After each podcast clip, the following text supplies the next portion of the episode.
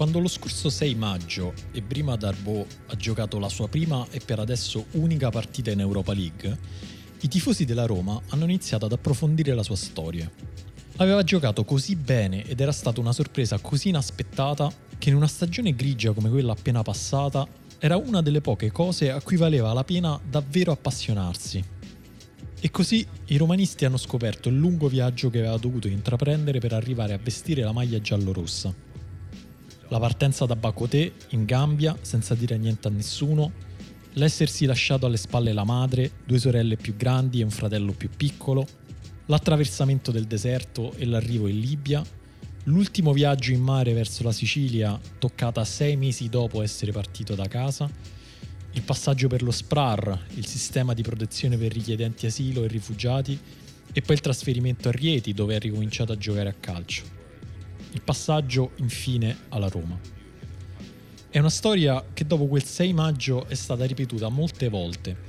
I giornali in questi casi parlano di favola, lo sappiamo. D'altra parte, farcela nonostante tutto e tutti è uno dei mantra che più vengono ripetuti nel mondo del calcio e dello sport.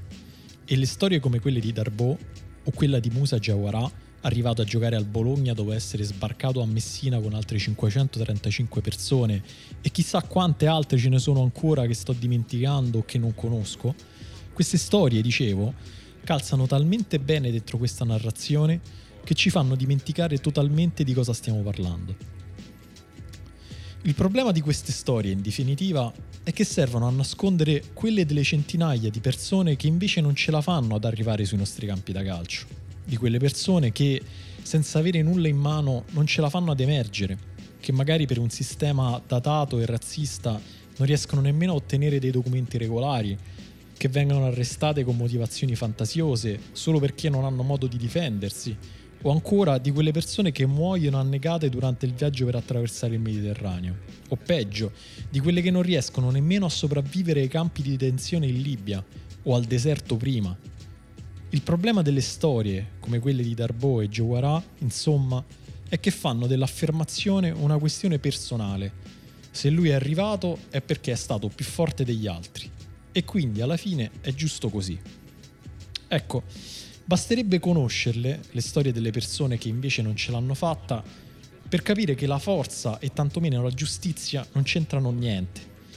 Il problema per noi privilegiati che siamo dalla parte giusta del mare è che per l'appunto non le conosciamo.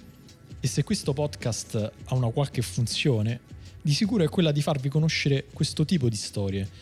Non quelle di Derbo, né di Giuarà, né di qualunque altra storia che vi è stata raccontata come una favola, che poi tanto già le conoscete.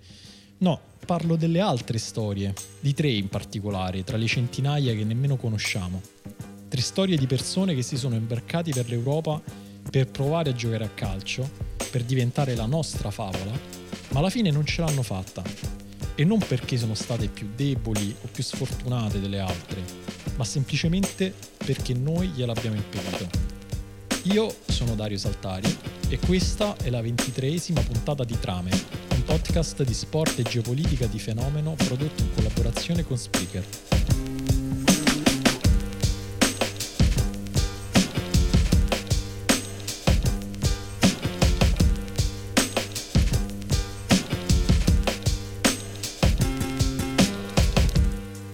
Storia inizia il 13 agosto del 2015 in Libia. Il paese è spaccato almeno a metà da più di un anno da una guerra civile che sta ardendo sulle macerie del regime di Muammar Gheddafi. La guerra ha bloccato tutto, le scuole, le università, gli uffici, i negozi, il calcio. Esasperati dalla situazione e senza alcuna prospettiva, due calciatori del club di Serie A libica con sede a Bengasi, Atahadi, decidono che è arrivato il momento di partire per l'Europa. Il sogno è di giocare in Germania o di trasferirsi in Svizzera anche solo a studiare andrebbe bene. Si chiamano Abderrahman al-Monsif e Joma Tarek Lamami. Insieme a loro c'è anche un ragazzo più giovane, Abdel Karim, detto Alifara, che ancora non ha una carriera nel calcio ma sogna di averla. Questa storia me la racconta Claudia Gazzini, esperta di Libia per il Centro Studi International Crisis Group ed ex consigliera del rappresentante speciale della missione ONU in Libia. Anche lei in realtà l'ha scoperta per caso, quando nell'ottobre del 2016, in attesa all'aeroporto di Beida di un volo per Tripoli, venne informata sulle storie di queste persone da un militare libico. Da quel giorno è una delle persone in Italia che segue più da vicino il loro caso e soprattutto tiene i rapporti con le loro famiglie. Lascia a lei quindi il resto del racconto.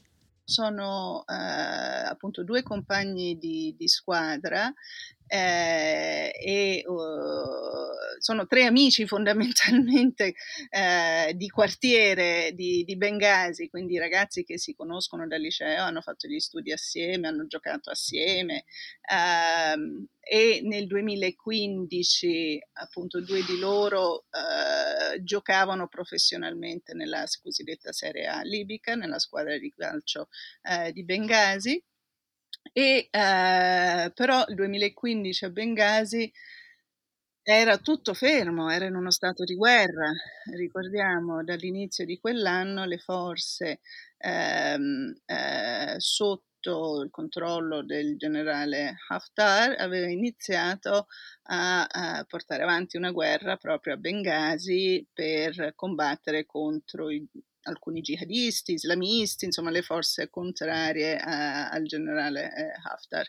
Quindi era terreno di guerra tutta Bengasi, il quartiere dove, erano, dove vivevano questi ragazzi era diventato l'avamposto per bombardare il quartiere eh, di fronte dove si, eh, che era la roccaforte dei, dei jihadisti e, e, degli islamisti. Quindi l'università era chiusa, loro studiavano ingegneria, due di questi ragazzi, Abderrahman e, e Alaa, eh, erano iscritti alla facoltà di ingegneria, stavano nel primo anno e in più giocavano a calcio ovviamente. Eh, però l'università era chiusa a causa dei combattimenti, la città era svuotata, cioè era, tante, tante persone anzi avevano lasciato la città perché era proprio guerra, guerra piena e, e Alaa, e Tarek e Abderrahman dicono non possiamo stare qui con le mani in mano, non stiamo studiando, non c'è il campionato di calcio, poi era fermo causa guerra, eh, quindi questo non è il futuro che vogliamo e cercano di esplorare eh, come andare in Europa. Il loro sogno è eh, giocare, a calcio in, era, giocare a calcio in Germania, studiare in Svizzera, insomma i classici sogni dei, dei ragazzi eh, di, di, paesi eh, meno, meno fortunati. Quindi decidono di andare a Tripoli, la capitale, per vedere se riescono a ottenere un visto. Si pagano il biglietto, vanno in aereo, vanno a Tripoli, ospitati da parenti lì e a Tripoli capiscono che l'unica possibilità di viaggiare col visto era di andare a Malta. Malta gli aveva, de- gli aveva, eh, aveva, accettato di dargli un visto di due settimane, visto turistico, però due settimane poi sarebbero dovuti tornare. Loro capiscono che non era per loro un'opzione, che no, volevano andare sul continente e ehm, che, che, non volevano appunto rimanere a Malta oppure non, volevo, non, volevano arrivare a Malta e poi diventare e poi chiedere asilo politico, cose di questo genere. Quindi eh, conoscono online una persona di Suara eh, che gli dice guarda eh, se volete domani c'è un barcone, eh, mille dinari a testa, vi trovo il posto. E la sera dopo si presentano sulla spiaggia di Suara, che è la, è la cittadina a, a, ovest di Tripoli dove si fanno tutti questi sbarchi, no? immaginati grande spiaggia bianca immensa dove fa, fanno base gli scafi, la maggior parte degli scafisti libici. Si presentano lì col buio e eh, pagano ovviamente, eh, pagano, poi sui telefonini ci sono tutti i dettagli di questi scambi di messaggi che hanno avuto, per, diciamo che provano che effettivamente questa è la ricostruzione dei fatti pagano e, e, e, si imbarcano. Questi imbarchi avvengono così, che tutti i migranti vengono ammassati sulla spiaggia e un gommone fa avanti e indietro dalla spiaggia all'imbarcazione eh, dove devono arrivare, quindi 20-30 alla volta vengono portati su queste imbarcazioni. Um, quindi l'imbarco impiega 4-5 ore per portare 300-400 persone sulla, sulla barca. Loro eh, sono fortunati perché sono tra gli ultimi a essere imbarcati uh, insieme, insieme, alle donne e, e verso mezzanotte dicono uh, parte, partono finalmente, salpano. Il viaggio è relativamente tranquillo, sono fortunati perché non c'è, non c'è vento, non c'è mare, navigano per cinque ore eh, mare piatto fondamentalmente. Eh, comunque un viaggio relativamente semplice fino, a, eh, fino all'alba, eh, quando inizia ovviamente a fare un po' più caldo, quindi ci sono più lamentele, e accor- loro dicono che solo all'alba si accorgono che ci fossero che c'erano eh, sotto coperta delle persone, quindi i primi eh, migranti che erano stati imbarcati erano stati messi sotto coperta e all'alba appunto col caldo iniziano a sentire richieste di acqua, eh, caldo, aiuto. Comunque i soccorsi arrivano poco dopo, anche in questo sono fortunati, non si sono fatti questo viaggio infinito che dura giorni e giorni. Di fatto, partiti a mezzanotte da, da Suara, il soccorso li ha avvistati all'alba perché si vedono le, le immagini dell'elicottero con le prime luci dell'alba che, che localizzano eh, queste imbarcazioni di legno eh, che trasportava più di 350 persone e, per le 8, le 9 di mattina inizia veramente il soccorso, per cui li trasbordano su una nave militare mili- eh, italiana e quando a uh, trasbordo effettuato viene fuori che lì nel sotto, eh, sotto coperta eh, erano morte 49 persone di asfisia. Quella di Abdelrahman al-Monsif, Joma Tarek Lamami e Abdelkarim non è quindi la storia di un naufragio, come troppe ne abbiamo imparate a conoscere in questi anni, ma è comunque una storia di morte. 49 persone stipate in condizioni disumane sotto coperta perdono la vita probabilmente per le esalazioni mortali del motore di un'imbarcazione riempita fino all'inverosimile. Le autorità italiane iniziano a indagare alla ricerca di un responsabile nel momento stesso in cui viene recuperata la nave, ma i primi interrogatori condotti sul posto non danno alcun risultato. Loro sono partiti da, da Suara la notte del 14, sono stati salvati il 15 e insomma alla fine arrivano a Catania, eh, sbarcano a Catania la mattina del 17 agosto 2015. E lì inizia un girone dantesco, cioè infernale, perché loro erano sopravvissuti di questo, di questa, di, di questo viaggio e Abderrahman viene sentito come testimone all'inizio e poi tutto di un tratto a fine giornata, a fine della sera del 17, uh, ehm, iniziano così a essere dei sospettati ma nemmeno se ne accorgono di essere dei sospettati. Dice Abdurrahman, e lo conferma là, che la sera del 17, per esempio, quando eh, loro, t- tutti i migranti venivano portati nelle case accoglienza, eh, loro vennero caricati su un camioncino, insomma un furgoncino dove c'era anche l'autista della barca, lo scafista, che aveva da, dall'inizio diciamo riconosciuto di essere lui alla guida della barca, si ritrovano a essere in, in, in, macchina con questo qua e proprio gli dicono ma tu che fai nel nostro camioncino? E, lui, e lo scafista pure dice e voi che fate nel mio camioncino? Io sto andando al carcere, cioè, io sto andando al carcere, voi non c'entrate niente, che ci fate? E i traduttori non gli dicono niente, non, non gli dicono che erano diventati anche loro sospettati, no? E quindi quando dicono, quando si sono ritrovati di fronte al, a, al primo posto dove sono stati incarcerati, si chiama Piazza Dante a Catania, gli dicono di scendere e loro dicono ma perché stiamo andando a un carcere? No? Perché, stiamo, perché, ci fate scendere qua? E, i traduttori addirittura gli hanno detto no, no, ma tranquillo, è che i centri di accoglienza sono tutti pieni, sono tutti pieni e qui usa, sai, se è pieno qualche giorno ti, ti, ti, ti mettiamo qui, non ti preoccupare. In realtà i tre ragazzi libici avevano molto da preoccuparsi perché effettivamente in poche ore agli occhi dello Stato italiano erano passati dall'essere delle vittime all'essere dei sospettati. Sospettati cioè di essere gli scafisti di quell'imbarcazione, e quindi sospettati anche di far parte di un'organizzazione criminale responsabile, tra le altre cose, dell'omicidio di quelle 49 persone. Ma come è potuto succedere che in così breve tempo delle persone disperate, recuperate in mare, potessero essere accusati di crimini così gravi con questa facilità? Me lo sono fatto raccontare da Lorenzo D'Agostino, giornalista che si è occupato della questione per internazionale e The Intercept, leggendosi le carte del processo. 15 agosto 2015, ore 4 del mattino più o meno, una nave militare italiana chiamata Cigala Fulgosi riceve la segnalazione di un barcone in difficoltà al largo della Libia. Della Libia. Alle 8 del mattino il Cigala Fulgosi della Marina Militare Italiana raggiunge il barcone, inizia le operazioni di soccorso, si rende conto che ci sono 49 persone morte nella stiva del barcone che sono morte soffocate.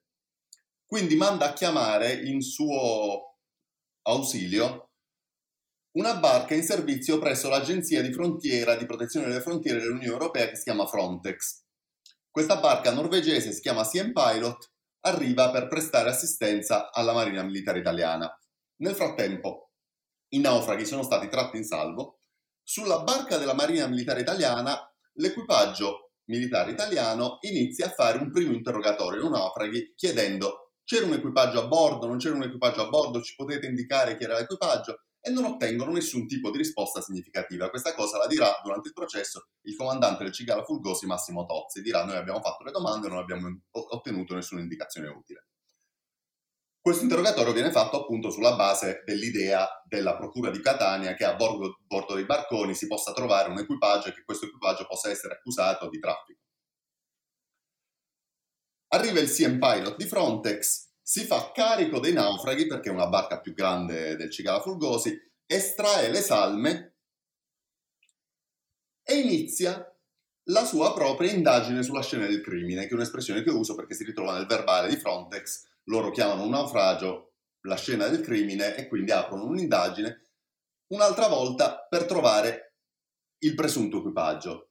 Uh, L'equipaggio norvegese del Siem Pilot fa delle cose tipo estrarre dei campioni organici dal timone del barcone per eventualmente sottoporli alla prova di, del DNA per, um, per, poter identificare appunto chi era al timone, uh, che sono delle cose che vengono fatte diciamo in maniera rituale, che poi però a cui non sarà dato assolutamente seguito, perché poi invece la maniera di, di, identificare uh, l'equipaggio sarà molto più approssimativa, molto più spedita senza questi metodi da, da polizia scientifica.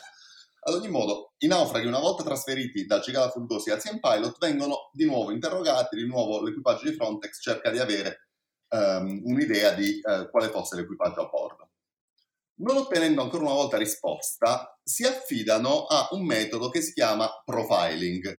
Chi è vestito meglio, uh, chi è più giovane, chi è più vecchio, diciamo, è un manuale in cui, sono manuali in cui viene detto tutto e il contrario di tutto e qualsiasi cosa può diventare l'indizio ehm, l'indizio di una presunta appartenenza all'equipaggio.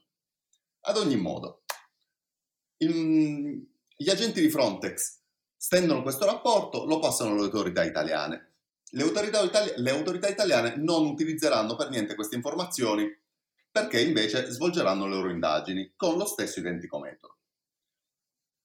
Il 17 agosto, quando non sono passate neanche 48 ore dal salvataggio di queste persone e non sono passate neanche 24 ore dall'estrazione delle salme, quindi stiamo parlando, non è finito, non è passato ancora un giorno da quando molti dei sopravvissuti al naufragio hanno scoperto che i loro fratelli, loro, eh, i loro mariti, i loro cognati erano morti soffocati nella stiva, vengono sottoposti al terzo interrogatorio da parte di una squadra di polizia giudiziaria formata da cinque agenti dell'antimafia di Catania, mista tra Polizia di Stato e Guardia di Finanza, che alle 6 del mattino, quindi all'alba, vengono mandati a bordo del CM Pilot per svolgere ulteriori interrogatori. Quindi siamo già al terzo interrogatorio dopo quello della Marina Militare Italiana e dopo quello di Frontex. Uh, noi abbiamo di queste operazioni un rapporto scritto dal eh, dottor Giovanni Arcidiacono, vicequestore aggiunto della Polizia di Stato a Catania, che dice così. Lui racconta appunto di essere salito alle 6 del mattino a, a bordo del Siem Pilot in compagnia di eh, quattro colleghi della Polizia e della Guardia di Finanza per interrogare i migranti. dice di non aver eh, ottenuto da questi interrogatori nessuna indicazione utile a, ad individuare l'equipaggio, ma lui attribuisce questa cosa al fatto che i migranti temessero di esporsi, diciamo, di fronte ai colpevoli e quindi temessero di, di, di dare indicazioni utili alla polizia. Pur facendo questo ragionamento, cioè pur dicendo no, i migranti non hanno voluto parlare con noi dell'equipaggio perché temevano di esporsi, lui poi descrive questa scena che io ti leggo testualmente.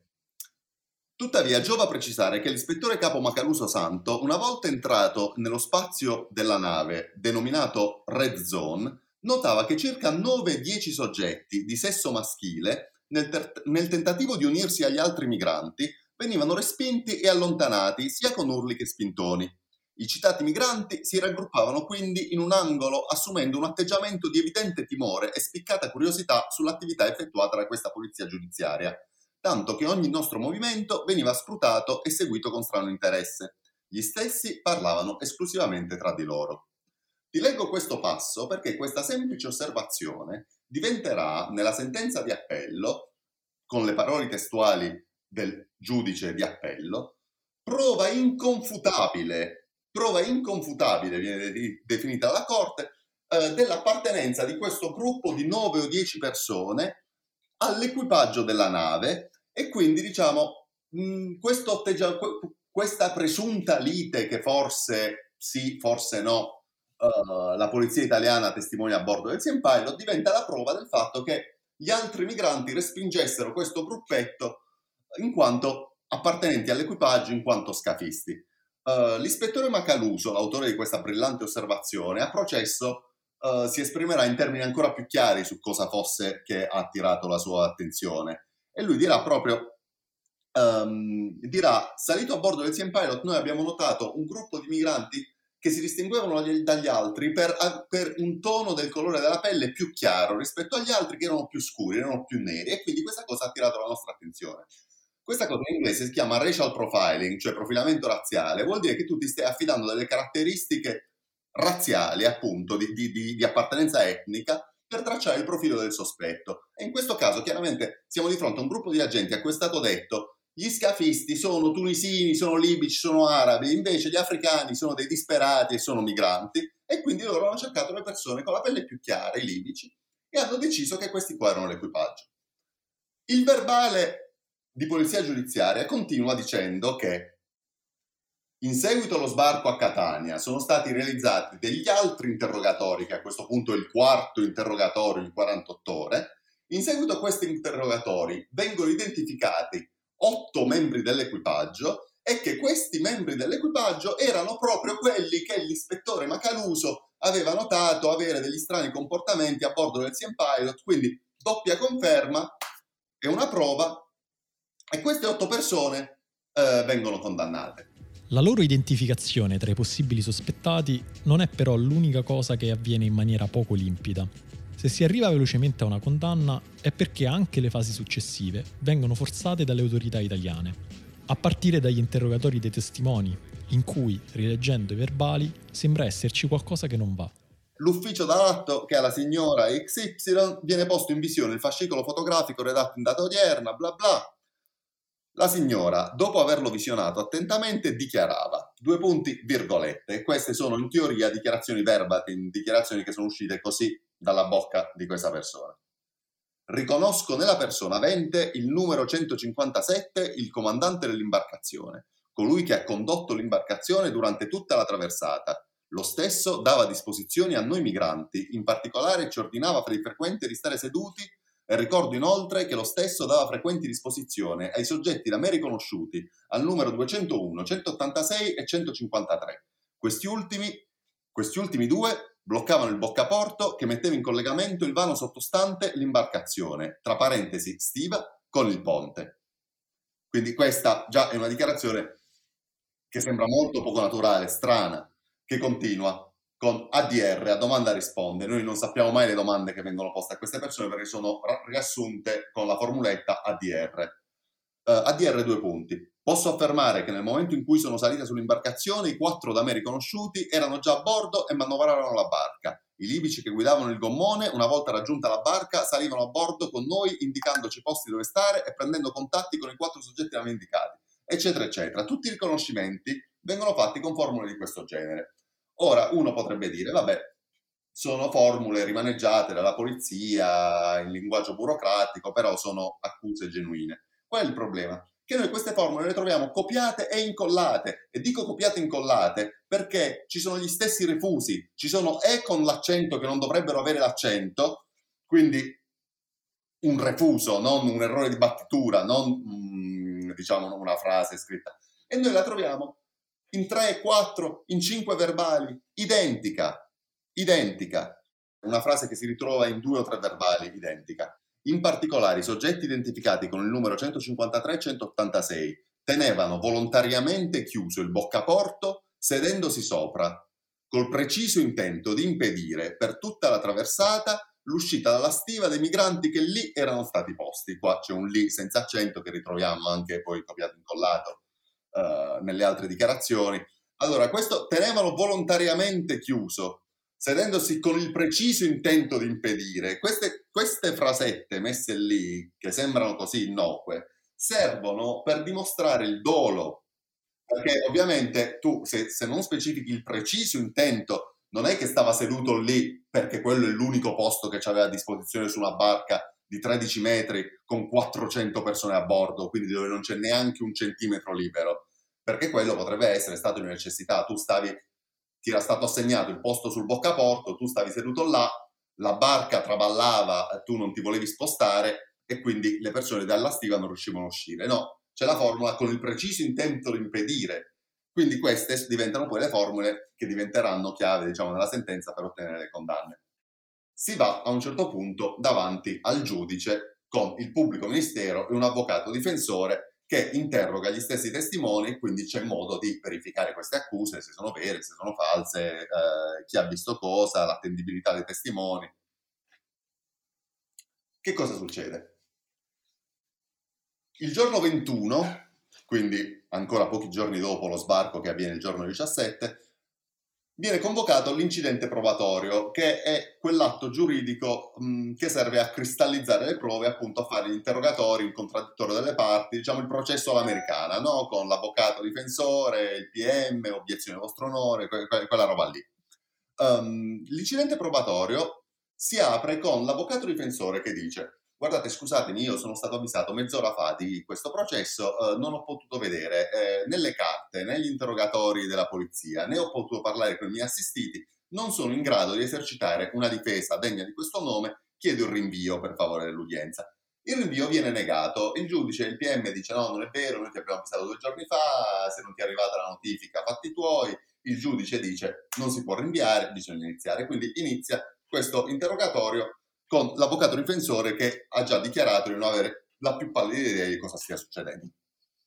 Inizia questo interrogatorio e il primo testimone è già in estrema difficoltà. Uh, il primo testimone che è quello che era stato interrogato in inglese pur non parlando inglese ed è in estrema difficoltà nel replicare queste, eh, le, le accuse che in teoria aveva fatto davanti alla polizia. Quando il PM gli dice ma tu quante persone hai riconosciuto, hai identificato? Lui dice 5 lui in realtà ne ha identificate, nel verbale di polizia, ne ha identificate tre. E il PM dice, ma no, ma come cinque? E lui dice, ah no, hai ragione, tre, anzi quattro. No, no, due. E cioè inizia a dare i numeri letteralmente. Um, altri testimoni, quando, perché diciamo l'avvocato cerca un po' di difendersi come può e fa domande tipo, ma se tutto il viaggio si è svolto nel cuore della notte perché voi siete stati salvati alle 5 del mattino e siete partiti a mezzanotte uh, e c'era il buio pesto, come hai fatto a vedere in faccia le persone che tu stai accusando? E il testimone dice no, perché c'era la luna, c'era la luce della luna. Tu ti vai a vedere i calendari lunari e scopri che il 14 agosto del 2015 era una lo- notte di luna no- nuova, non c'era la luna. Quindi diciamo piccoli dettagli che vengono inventati di sana pianta e che nessuno verifica che però danno un po' la cifra, diciamo, del fatto che i testimoni stanno cercando lì di barcamenarsi, evidentemente perché sanno di non poter, di non dover eh, dare una versione troppo diversa da quella che era rimasta cristallizzata nel verbale di polizia, ma che allo stesso tempo non si raccapezzano bene nemmeno loro nel, nel, nel, nel replicare queste accuse. Una domanda che ci si potrebbe fare a questo punto è cosa ci guadagnano dei testimoni a dire il falso, se è vero, come sembra, che le persone sospettate non abbiano fatto niente. È sempre Lorenzo D'Agostino a darmi una possibile risposta. Tra gli otto testimoni che la polizia decide di sentire ci sono quattro donne della Costa d'Avorio che hanno perso chi un marito, chi un fratello, chi un fidanzato a bordo e che sono in stato di shock perché non sono passati neanche due giorni, non hanno avuto ancora modo di lavorare il lutto, insomma hanno, hanno, hanno tutte perso qualcuno. Perché vengono, vengono, selezionate queste persone nello specifico? 4 su 8 testimoni sono donne della Costa d'Avorio. Perché i famosi manuali operativi di cui ti parlavo prima dicono esplicitamente interrogare, per ottenere informazioni sugli scafisti, interrogare le persone più vulnerabili a bordo. Le persone più vulnerabili sono soprattutto donne con figli minori. In questo caso non sono con figli minori, sono donne con vittime. Quindi c'è una volontà, diciamo, specifica di andare a prendere le persone eh, più vulnerabili. Il manuale dice perché sono quelle che è meno probabile che abbiano ehm, contatti, che, diciamo, che abbiano un rapporto stretto con l'organizzazione dei trafficanti. Sì, si può, si può pensarla così, oppure si può pensare semplicemente al fatto che le persone più vulnerabili siano più manipolabili, più ricattabili, perché c'è una questione che è importantissima. A tutti i testimoni, per, siccome questi sono tutti processi gestiti sulla falsa riga di un processo antimafia, così come al collaboratore di giustizia si promette uno sconto di pena, così ai testimoni contro gli scafisti in questi casi viene promesso il permesso di soggiorno. Noi abbiamo, non nel caso specifico perché i testimoni sono spariti, però in altri casi io ho intervistato persone che ti dicono esplicitamente no, io al momento del mio sbarco la polizia mi ha detto, senti, tu mi dici chi guidava la barca, mi dici chi faceva parte dell'equipaggio, io ti do il permesso di soggiorno, tu te ne vai in Francia, te ne vai in Germania, eh, sparisci da qua e, e, stai a posto e stai tranquillo. Eh, altrimenti eh, ci crei un problema, quindi diciamo non vengono fatte forse, non lo sappiamo, però non vengono fatte delle minacce esplicite, però viene fatto capire diciamo che con la collaborazione c'è in cambio un premio e senza collaborazione chissà. Fatto sta che attraverso questi metodi si arriva spediti alla condanna di otto persone, tra cui, come avrete capito, ci sono anche Al-Monsif, Yoma Tarek Lamami e Abdel Karim. Tutti e tre verranno condannati a una pena di 30 anni di carcere in primo grado, pene confermate poi in appello e infine in Cassazione. Quest'ultima sentenza, definitiva, è arrivata il 2 luglio, nemmeno un mese fa. Sono già sei anni quindi che questi tre ragazzi sono in carcere. Abdelrahman al-Monsif e Abdel Karim al carcere di Caltagirone di Catania, Tarek Lamami invece al Luccerdone di Palermo. Sono pene durissime e viene da chiedersi come è stato possibile che la giustizia italiana non abbia mai avuto alcun dubbio in questi anni e che abbia proceduto in maniera così spedita. Per provare a farsi un'idea, bisogna ricostruire il contesto intorno alla gestione dei flussi migratori da parte dell'Italia, che è qualcosa che conosciamo nella sua forma più esteriore e drammatica, cioè le morti e i naufragi del Mediterraneo ma che ha aspetti giuridici nascosti che ci riguardano molto più da vicino di quanto non si pensi. È sempre Lorenzo D'Agostino a dirmelo. Il momento di svolta nella gestione dei flussi migratori dal punto di vista giudiziario in Italia, quindi il momento che rende possibile poi questo processo di cui parleremo, è il naufragio di Lampedusa dell'ottobre 2013, che in realtà sono due naufragi in cui muoiono centinaia di persone nel giro di pochi giorni al largo di Lampedusa, che fa cambiare strategia giuridica. Fondamentalmente la cosa nasce dalla Procura di Catania e poi si estende attraverso il coordinamento della Direzione Nazionale Antimafia, all'epoca guidata da Franco Roberti, che in questo momento è un parlamentare europeo del Partito Democratico, ed è un cambio interpretativo che sembrerebbe banale, ma in realtà è foriero di molte conseguenze. E di cosa si tratta? Uh, si tratta dell'iniziare a concepire i flussi migratori che possono essere pensati in vario modo, insomma, cioè, stiamo parlando di un fenomeno epocale di gente che si sposta in fuga da guerra, povertà, insomma, cause complesse, modalità complesse di questo spostamento, um, leggerlo come tratta di esseri umani, che si distingue dal uh, contrabbando di persone, diciamo che in, ita- in italiano in inglese c'è una distinzione più chiara tra smuggling, human smuggling e human trafficking. eh, in cui lo smuggling, il contrabbando, diciamo, è quando il migrante, la persona che viene spostata, diciamo, attraverso la frontiera, volontariamente accetta questo spostamento, quindi diciamo una persona che vuole spostarsi attraverso un confine senza avere i documenti richiesti dalle autorità e quindi si affida a un'agenzia di viaggio, tra virgolette, clandestina che gli facilita lo spostamento in forme più o meno precarie. La tratta invece è il vero e proprio commercio di esseri umani, quindi diciamo donne da destinare allo sfruttamento sessuale, alla prostituzione, che con l'inganno vengono portate in un paese dove sono in una posizione di vulnerabilità e quindi vengono costrette uh, al commercio sessuale, uh, oppure traffico di persone, di, di bambini per lo sfruttamento lavorativo, per il commercio di organi. Stiamo parlando di situazioni ovviamente limite e molto puntuali e non così, per fortuna, diffuse. E a un certo punto la Procura di Catania, e a ruota la Direzione Nazionale Antimafia, inizia a considerare qualsiasi spostamento migratorio proveniente dal, dal, dal, Nord, Africa, dal Nord Africa come un fenomeno di tratta di persone.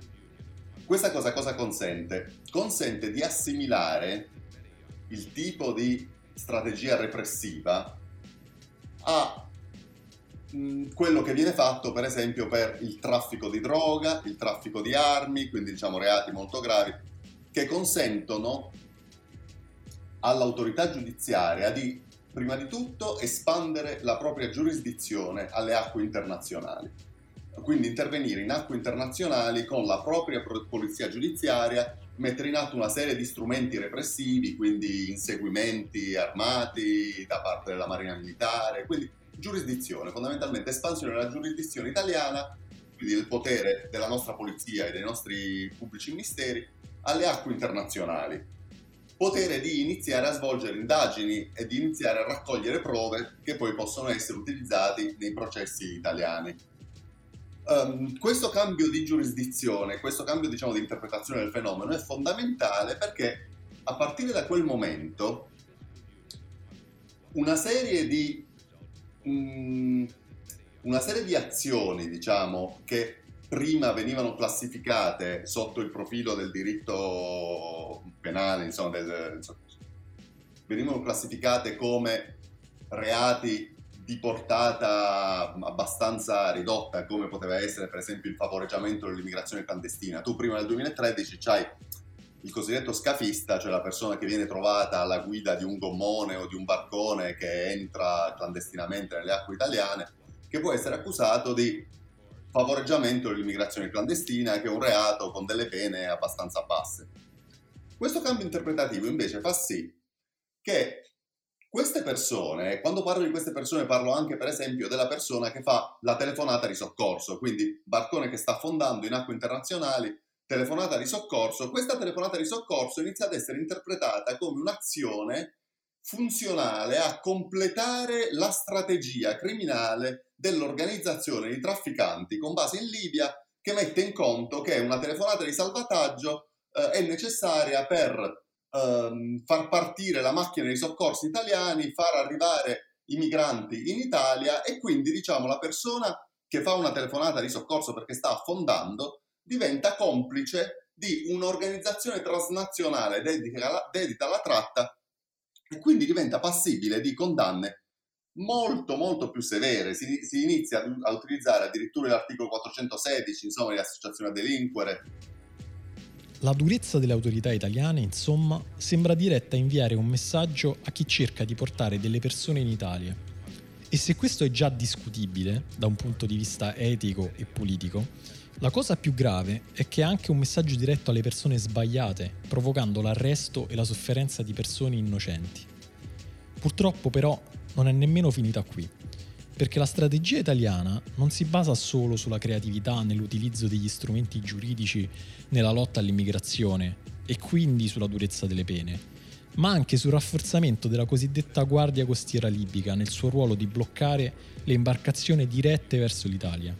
Dico cosiddetta perché secondo molte fonti è composta in parte proprio da quelle organizzazioni criminali che gestiscono le traversate del Mediterraneo che la magistratura italiana dice di voler combattere. Per approfondire ho chiesto di nuovo una mano a Claudia Gazzini. Una delle cose che fece il governo Gentiloni già appunto 2014, a partire dal 2015 per frenare, per tentare di frenare questo flusso eh, di migranti in Italia, ricordiamo all'epoca c'erano più di 100.000 sbarcavano in Italia all'anno. Una delle cose che, che loro fecero è cercare di eh, re-empower, si dice in inglese, quindi di eh, aumentare le capacità della Guardia Costiera libica, per cui eh, fare l'addestramento, dargli i mezzi, quindi dargli le barche per poter intercettare questi gommoni eh, degli scafisti o le, le, le, i gozzi, fondamentalmente le barche di legno, e rimandarli eh, in Libia evitare che arrivassero comunque in acque, eh, in acque italiane e venissero poi salvate dalle, eh, dalle navi europee di passaggio nel Mediterraneo. Questa decisione è controversa, è controversa perché per due punti fondamentali. Uno, che comunque la Guardia Costiera ha dei modi forti nel trattare con, questi, con questi, queste imbarcazioni, quei migranti, eh, a volte appunto hanno sparato, a volte hanno speronato queste barche, per cui il loro intervento in un certo senso a volte ha messo a rischio poi la vita dei migranti. Ma per lo più, eh, questa è la seconda questione, la seconda ragione per cui questo aiuto alla Guardia Costiera è controversa, perché si mette in sistema, si mette in moto un sistema per cui i, eh, i migranti intercettati eh, vengono rimandati in Libia. E rimandati in Libia significa rimandarli a un sistema di detenzione eh, dei migranti. Ricordiamo in Libia l'immigrazione clandestina è reato, Uh, quindi se tu sei uno straniero in Libia senza i documenti, senza il visto, eccetera, vai in carcere fondamentalmente, e sono dei carceri per i, per i migranti dove ci sono degli abusi di, di, di, tutti i tipi, si parla di violenza fisica, violenza sessuale, tortura, ricatto, eh, si parla anche di questi eh, appunto guardie, chiamiamole guardie penitenziarie, però hanno una, un, un, nome loro.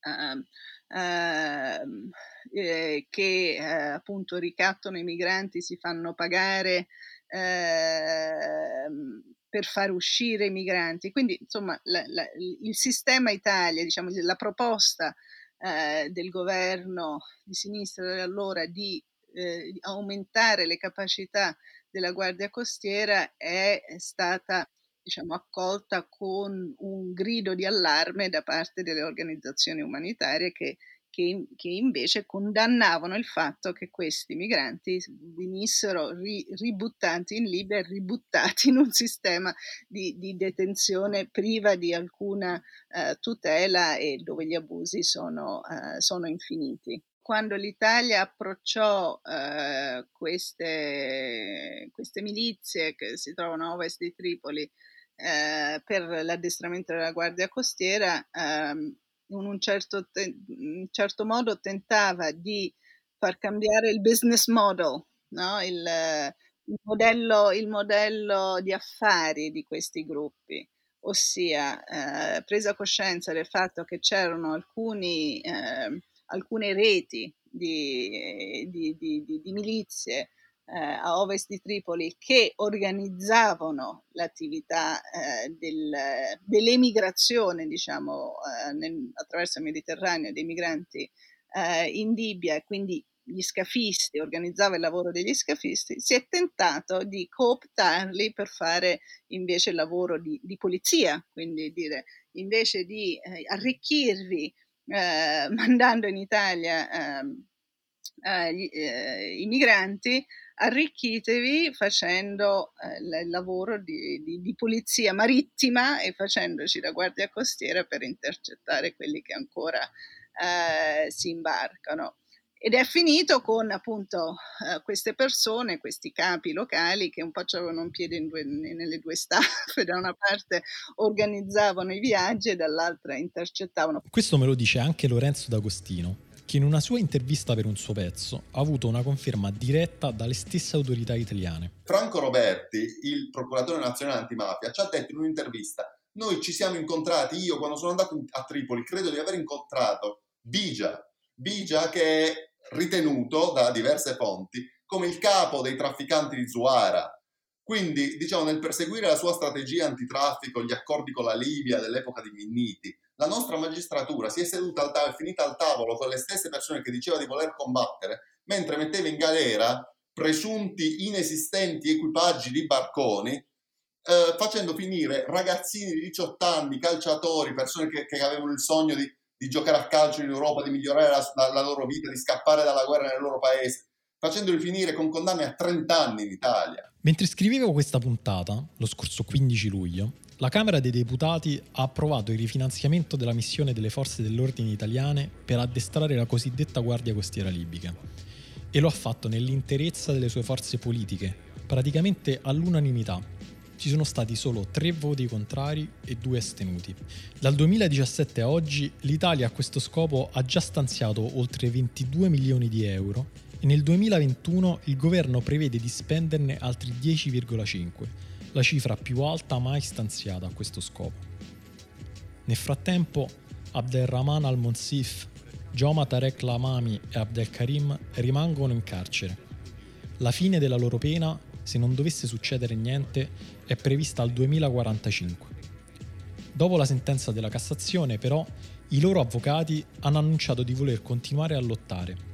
La legale di Abdel Karim, Cinzia Pecoraro, in particolare ha dichiarato di voler percorrere sia la via che porta alla Corte europea dei diritti umani, sia quella che porta alla revisione del processo in Italia.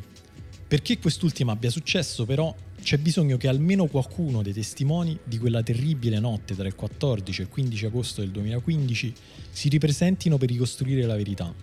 È per questo che l'ho sentita e sono ben felice di prestare questo spazio per il suo appello nella speranza che qualcuno lo ascolti. Se ci sono dei ragazzi che erano su quella barca che si sono imbarcati clandestinamente come Abdel Karim, che possono descrivere quello che è accaduto su quella barca durante il viaggio, se effettivamente c'era un equipaggio, se effettivamente c'erano persone che picchiavano, se effettivamente c'era eh, gente che li ha maltrattati, perché poi eh, Abdel Karim è stato condannato per aver passato delle bottiglie d'acqua, cioè questa è la, eh, diciamo, l'assurdità perché ha fatto del bene, ha dato da bere a una persona che aveva bisogno, gli ha ceduto la sua acqua e quindi due soggetti hanno detto ah ma lui aveva l'acqua e quindi faceva parte dell'equipaggio. Quindi se c'è qualcuno presente in Italia o sa di qualcuno che ha affrontato questo viaggio ed è arrivato in Europa, che si facesse avanti. Avevo in mente di chiudere questa puntata in tante maniere, tutte cupe, o con la notizia del rifinanziamento della Guardia Costiera libica, oppure leggendovi le lettere dei tre ragazzi libici dal carcere. Alla fine però Claudia Gazzini mi ha regalato un aneddoto più attuale, più vivo, sulla vita in carcere di uno dei tre ragazzi, al Monsif. E mi sembrava più giusto chiudere così, non perché sia una qualche forma di consolazione rispetto a questa storia tragica, ma perché mi sembra una testimonianza più autentica, più viva delle persone di cui stiamo parlando. Vi lascio quindi con quest'ultimo racconto di Claudia Gazzini. Ci sentiamo alla prossima puntata. Dall'inizio, eh, anche in carcere, no? appena arrivato, hanno subito capito che lui era forte a giocare a calcio. E, e adesso dal carcere di Caltagirone eh, sai, hanno alcune ore al giorno in cui possono stare fuori, fuori diciamo nell'aria aperta eh, eh, e, e, giocano così un po' a calcio, però purtroppo mi dice lui sta studiando adesso, sta facendo il diploma di eh, turistico alberghiero, per cui le ore di studio sono le ore in cui in realtà i ragazzi potrebbero stare all'aria aperta, per cui non, non può più fare questi così, gio- giochicchiare a calcio. eh, però da qualche mese hanno ripristinato il grosso campo da calcio del carcere, per cui ogni tanto capita in occasioni speciali fare le partite di calcio, fanno, da quanto ho capito, mi sembra tipo il primo piano contro quelli del secondo piano, alla destra contro alla sinistra, eccetera. E fanno torneo interno eh, che ovviamente gli mette molta gioia. Ovviamente Abdurrahman dice: La mia squadra, dove gioco io si vince sempre, ma si vince male, cioè proprio di brutto. si vince di brutto